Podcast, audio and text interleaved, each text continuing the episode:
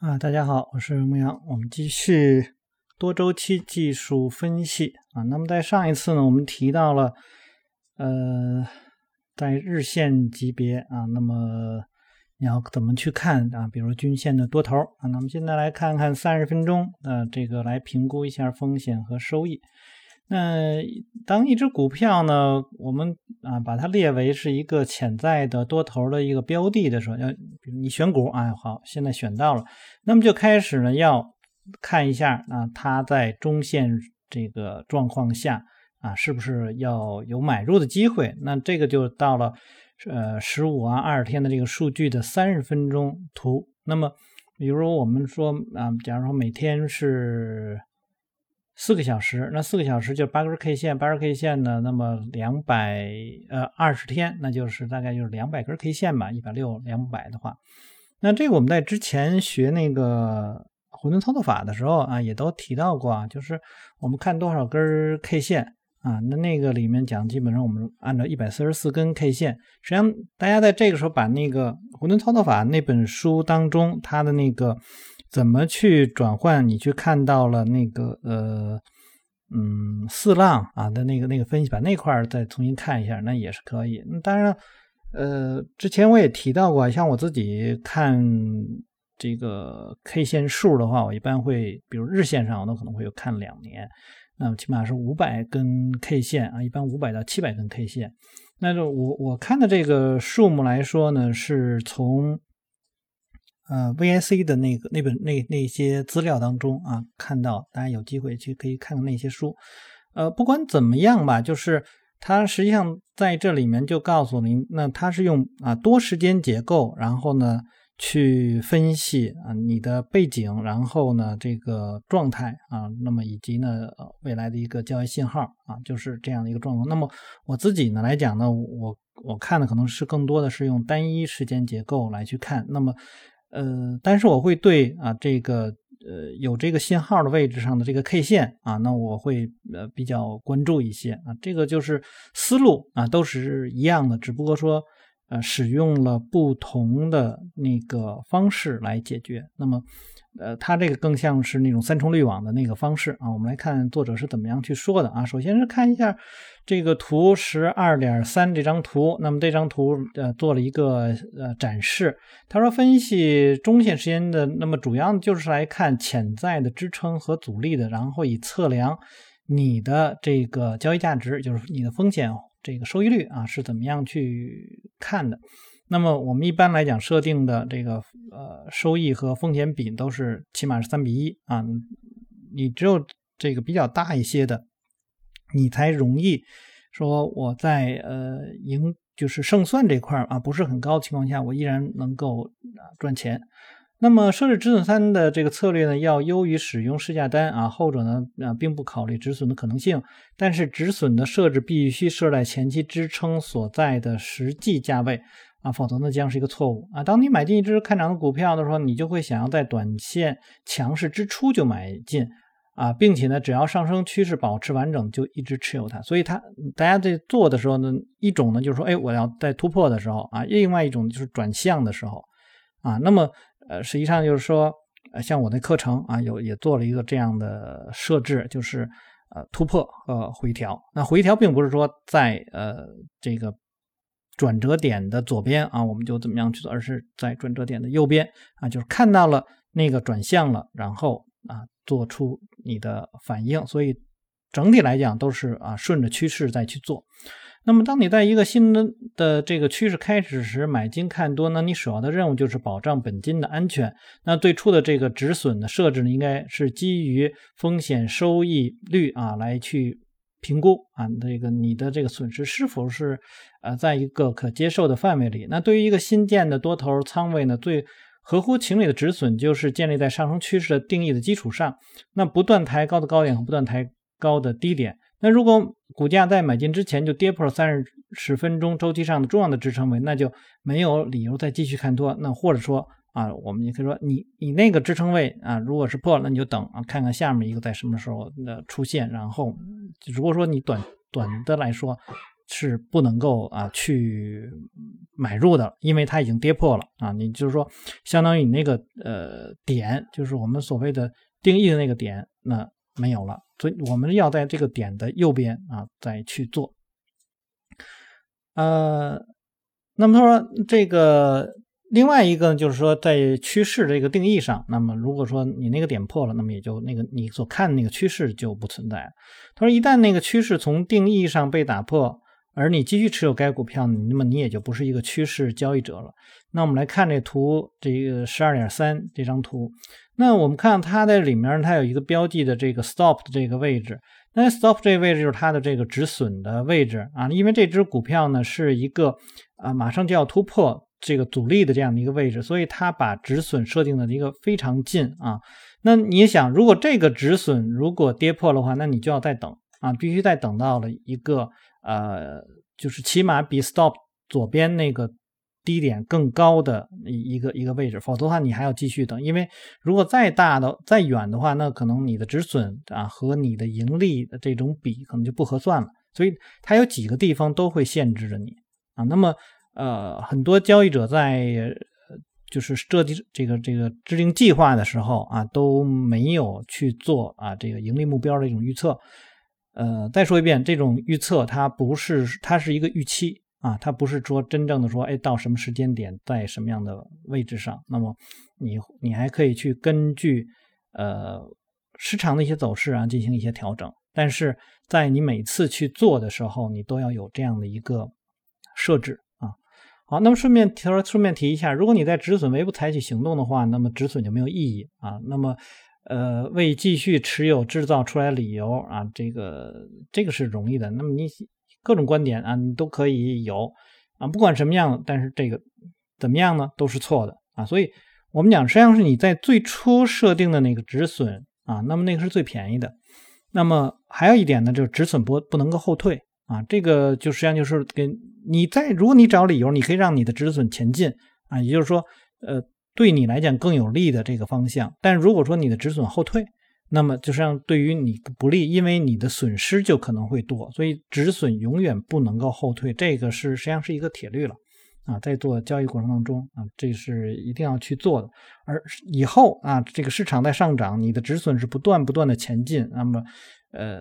你。是让你能够有的这个利润啊，这个持续保持的增加啊，你可以用你的一些浮盈，然后去和这个市场去做交换。但是呢，你已经有的在你止损这个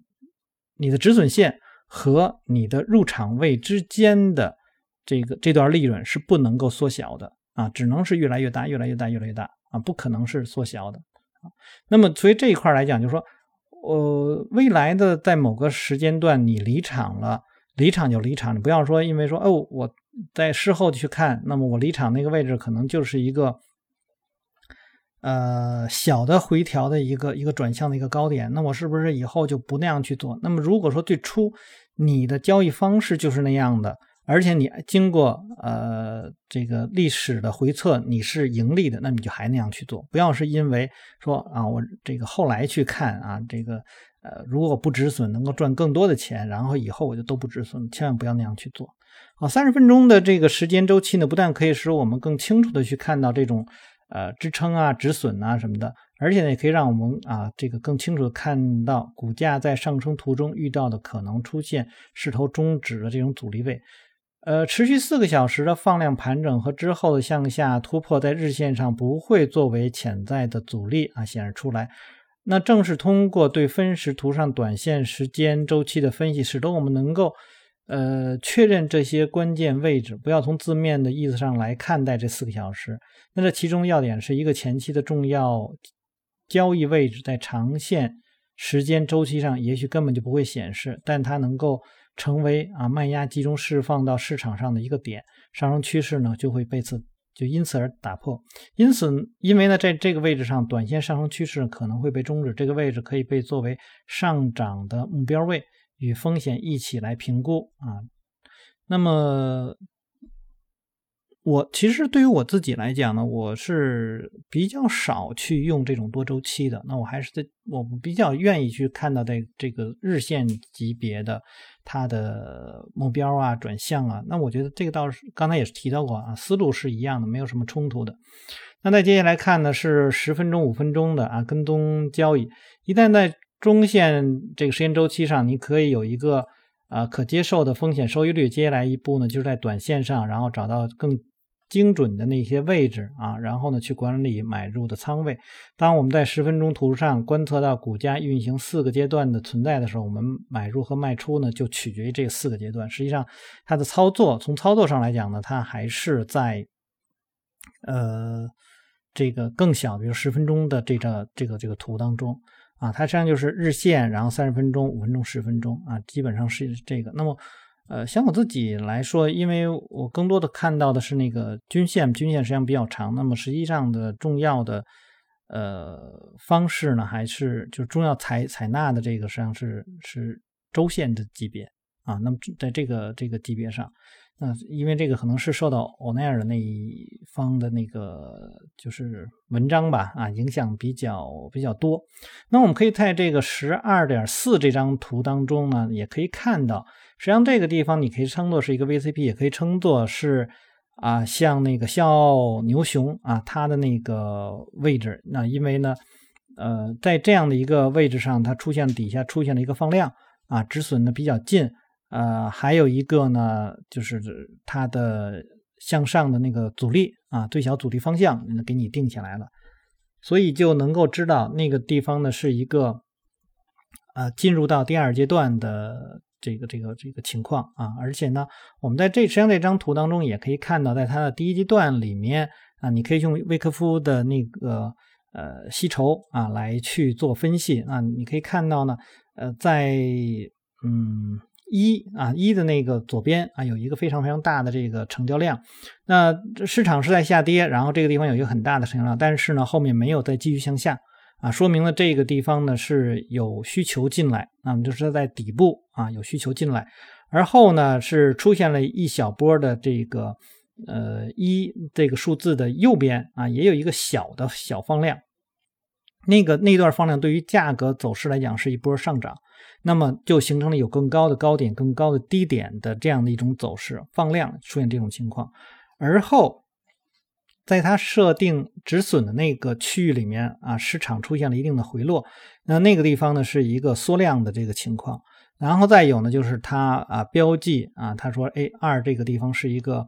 嗯买买入的位置，那这个地方出现了一个放量啊，所以这你就可以看到明显的。啊，是一个吸筹的走势，然后市场快速的上涨，那么就形成了第二阶段啊。这个我们不多说了。大家如果对这个地方，呃，如果你说哎我没听懂，然后想要更就是对这些地方了解的更多一些的话，那我还是建议呢，你把《笑傲牛熊》那本书啊，好好的看一看，因为这个写都是那个里面的事情。呃，总之呢，是在十分钟这张图当中，你要去看到它的阶段一、阶段二，然后阶段三啊。那么在三的地方，你就去离场啊。后面不多说了，呃，描述的就是刚才我们所说的这些啊。这样的话，我们把呃这一段呢就跳过去了，然后而直到呢这个阶段三啊，阶段三的呃走势的大体上的一个分析方式呢，就是说。呃，第一呢，是我看到了，呃，就是均线的一个横向运动。那么这个横向运动，比如说价格跌破了它所关注的那些短期的那些均线，那么这里面。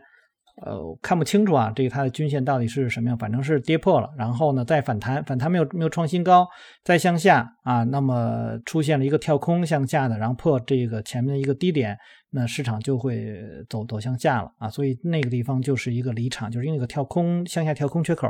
那就是一个离场的位置，因为在整个来说，它已经从一个流畅的上升趋势当中走向了一个横向运动的。那么就是第三阶段，就是一个派发阶段，而后呢，市场呢就再次进入到了那个下跌阶段，那么就是一个你需要去回避的阶段。呃，那么这样的话，我们就继续往下看了，就是到十二点五这张图啊。他说这张这个这个这个图呢是说在接下来的啊几张图里是这三重时间周期上计划一笔多头买卖操作的另一个例子。那么第一张图是日线图，那日线图呢，那个我们可以看到高点在抬高，低点在抬高，然后它是一个快速的。啊，流畅的这样的一个走势，然后回撤都是相对时间比较短，并且在它的图下面的成交量能够表现出比较明显的上升是放量、回调是缩量的这样的一个状况，它也标记出来了。那么对应的这个走势呢，你可以看到右边的呢，它应该是一个三十分钟走势图，呃，显示出呢，它形成了一个，我们也这个地方也可以看到是一个 VCP 的走势。然后呢，它是低点在抬高的这样的一个状况啊，所以它把它的这个止损啊 stop 设定在呃距离最近的那个位置上，而且呢，我们看到它的这个 stop 这个位置实际上是对于短期均线来讲是一个发散的情况啊，就是从低点以后啊，那么市场它实际上是都是在低点在在在向上的这样的一个情况。而后呢，这个是三十分钟有了啊，接下来呢看这个十分钟图。十分钟图当中呢，它把那个刚才所说的这个阶段都当做是一个一的阶段，然后出现了一波放量的这个呃上涨，突破前面的高点啊，那么这就是典型的 VCP 走势了。然后突破的位置上，你就可以去进场，然后呢，在这个上面去使用呃短期的均线，然后呢，根据呃这个价格的这种波动，然后。用低点再抬高的这种方式呢，设定止损，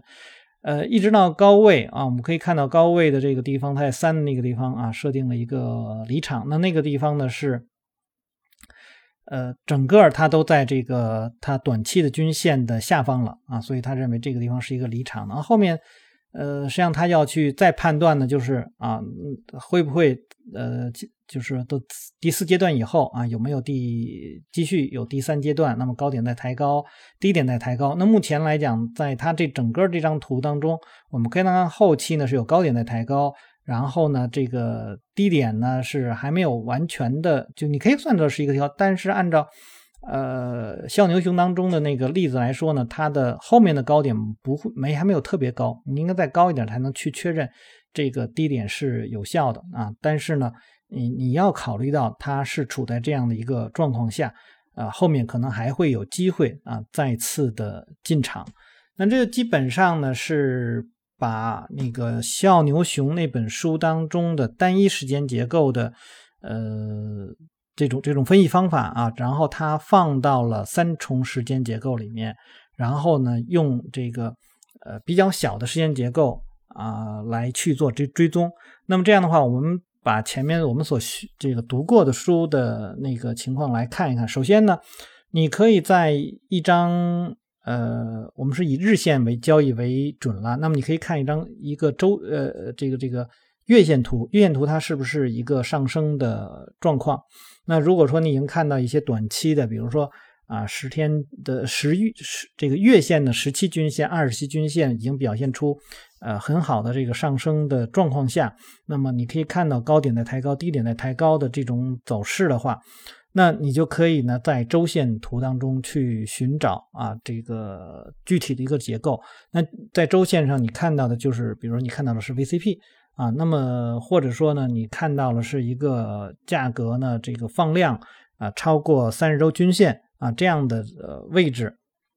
然后呢，呃，准备去进场，然后在日线当中呢是啊看到了具体的这个一二三四啊这种走这个这个阶段的走势，那么就是在一阶段啊被向上突破的地方呢，你就入场，然后不断的去跟踪呃价这个这个日线级别的那个低点，然后。呃，开始进行交易啊，然后就一一只股票一只股票的来了，就是这样这样这样去做。所以这个你可以在用任何的时间结构，然后只要三重时间结构都可以用现在这个书里面所讲的这些方式来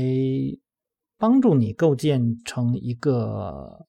这个这个交易模式吧。那。这里面呢，它虽然没有去讲这个所谓的呃趋势线呃这个这个均线的这个情况，但因为前面它已经涉及到了，那么你也可以呢，就是说呃，在你的分析里面，你可以利用周线和日线的这个均线啊，构建出一些选股的方式，然后选出一个股票池以后，然后再一个一个的去目测，然后把它们按照这个高点抬高、低点抬高的这种模式，把它们筛选出来，然后呢，标记出。你将来要入场的那个位置，然后就放在那儿。那么什么时候价格到了那个位置的时候，那么只要是出现放量上升的这个状况，你就可以去去跟踪它。这样的话，你可以呃去拿出一批股票来。那比如说你拿出十只股票、二十只股票，那么每一个上面你的呃进场的那个资金都不是说不用特别的大，但由于你的呃股票呢都是处在这种上升状况下的。啊，那么你未来啊，都就是很大可能是能够赚钱的啊。那么这个，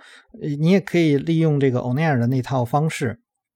选出的股票，那么你更呃倾向于那些呃